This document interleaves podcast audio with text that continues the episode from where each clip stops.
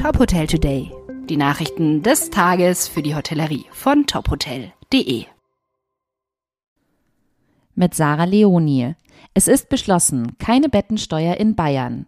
Wie bereits angekündigt, hat die Staatsregierung ihr Vorhaben wahrgemacht und der Einführung einer Bettensteuer einen gesetzlichen Riegel vorgeschoben.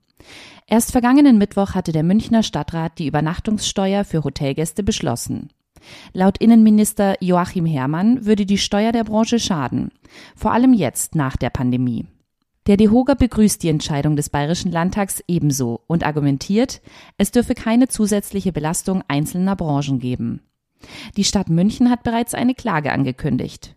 Hermann sieht dieser allerdings gelassen entgegen. Er meint, dass das Gesetz dieser standhalten werde. Das Barcamp startete am Montag mit einem Online-Meeting.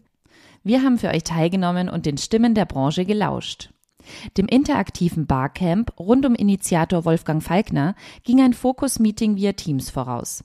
Das Live-Branchentreffen wird diesen Herbst im Das Aachental am Chiemsee stattfinden. Teilgenommen haben zahlreiche Expertinnen und Experten aus der Wellnessbranche, um sich über Aktuelles, Trends und Herausforderungen auszutauschen. Die Wirtschaftlichkeit im Spa kristallisierte sich dabei als Kernthema heraus. Denn eine hohe Auslastung, Zusatzverkäufe und ein umsichtiges Ressourcenmanagement sind besonders in Zeiten von steigenden Kosten wesentlich. Wie das gelingen kann, haben die Insider in der mehrstündigen Gesprächsrunde erarbeitet. Sie lesen die Erkenntnisse im Detail in unserem Beitrag auf tophotel.de. Scandic Hotel in Frankfurt eröffnet. Das Hotel ist Teil des neuen Hafenpark Quartier Frankfurt, das vom Hamburger Architekten Hadi Teherani entworfen und von der Hamburger B&L Gruppe realisiert wurde. Das Motto des neuesten Scandic Hotels lautet Meeting im Park, das es seiner Lage im grünen Teil der Stadt verdankt. Neben den 505 Zimmern steht den Gästen der 600 Quadratmeter große Ballroom zur Verfügung. Dieser kann in drei Räume unterteilt werden und ist Teil des Meetingparks mit seinen insgesamt 14 Tagungsräumen.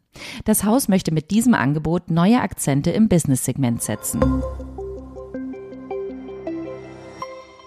Weitere Nachrichten aus der Hotelbranche finden Sie immer auf tophotel.de. Folgen Sie uns außerdem gerne auf Instagram, LinkedIn, Facebook und Twitter, um nichts mehr zu verpassen.